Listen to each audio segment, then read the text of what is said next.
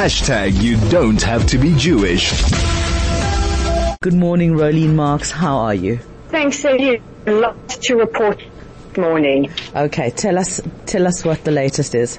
Very, very intense fighting yesterday in the neighborhood of Shujaiya and we took very, very heavy losses uh, in the IDF, losing 10, mostly Golani soldiers, uh, which has absolutely hit in the heart of, of, all Israelis. You know, many people say Golani Sheli, our thoughts yesterday and today are Golani Shelanu, our Golani, who went into Shujaiya and engaged in very, very heavy combat. The IDF have also confirmed that they have found the bodies of a Tanzanian national uh, uh, and an Israeli from kibbutz Nir Yitzhak murdered by Hamas inside the Gaza Strip. This is absolutely shocking. this now makes four bodies that have been the Gaza. So the uh, the, the two yes how Joshua Mollel. Now Joshua was a Tanzanian national. He was in Israel as part of an agricultural program, an agricultural um, exchange to learn vital skills from the best in agriculture. He was learning at a dairy farmer when he was taken and murdered by Hamas terrorists. Now his father has been notified and is on his way to Israel.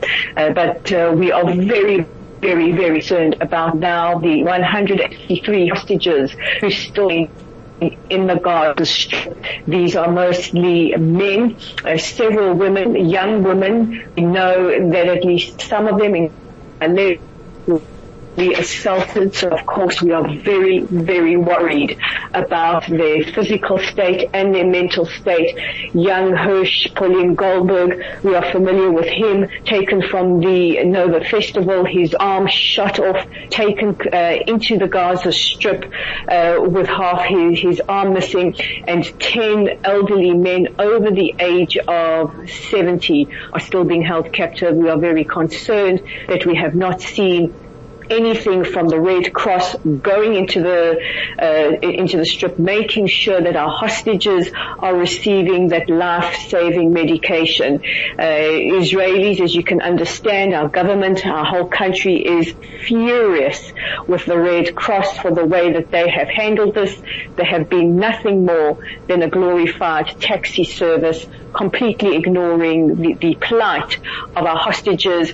We are also extremely, extremely uh, annoyed at the United Nations and all their agencies, not only for the appalling vote in the General Assembly uh, just two days ago, but also the way that UNRWA and uh, other agencies have actually been complicit during this war. We, we have been speaking for decades about UNRWA allowing for the incitement of hate in their textbooks, allowing for their facilities, schools and hospitals to be used as weapons uh, storage facilities.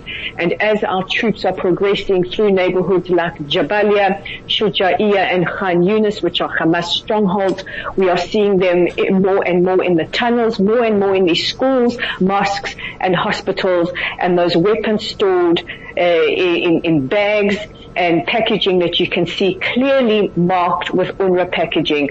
UNRWA has a lot to answer for.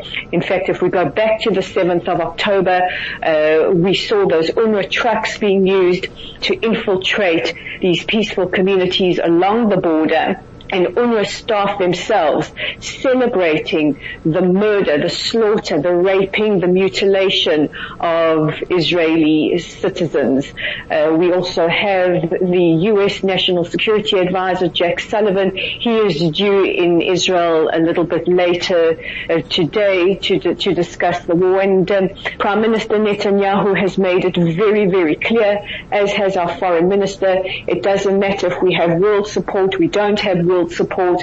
We have a job to do and that is to eradicate Hamas our priority above all things is uh, Israeli citizens. We will not have a terror enclave on our border. We will not allow for the events of the 7th of October to happen to Israeli civilians again.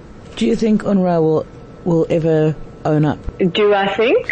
UNRWA will ever own up for how complicit they have been and say, yes, we, we stand I'm by. going to put myself we, we stand by what we've done. I'm going to I'm going to put myself out there and say the United Nations is rotten from the top of the uh, of the organization all the way through. I've been monitoring, uh, as you know, UN Women who took two months to even acknowledge the rape and gender-based violence uh, attacks against Israeli women and girls. The entire world media, even hostile media like the BBC, were absolutely appalled and outraged. But UN Women happen to just be alarmed. I've been following UNICEF. UNICEF haven't once mentioned Israeli children. Bearing in mind we have 21 children who are now orphaned because their parents were murdered. Most children on those uh, kibbutzim that have survived have either lost a parent, a sibling,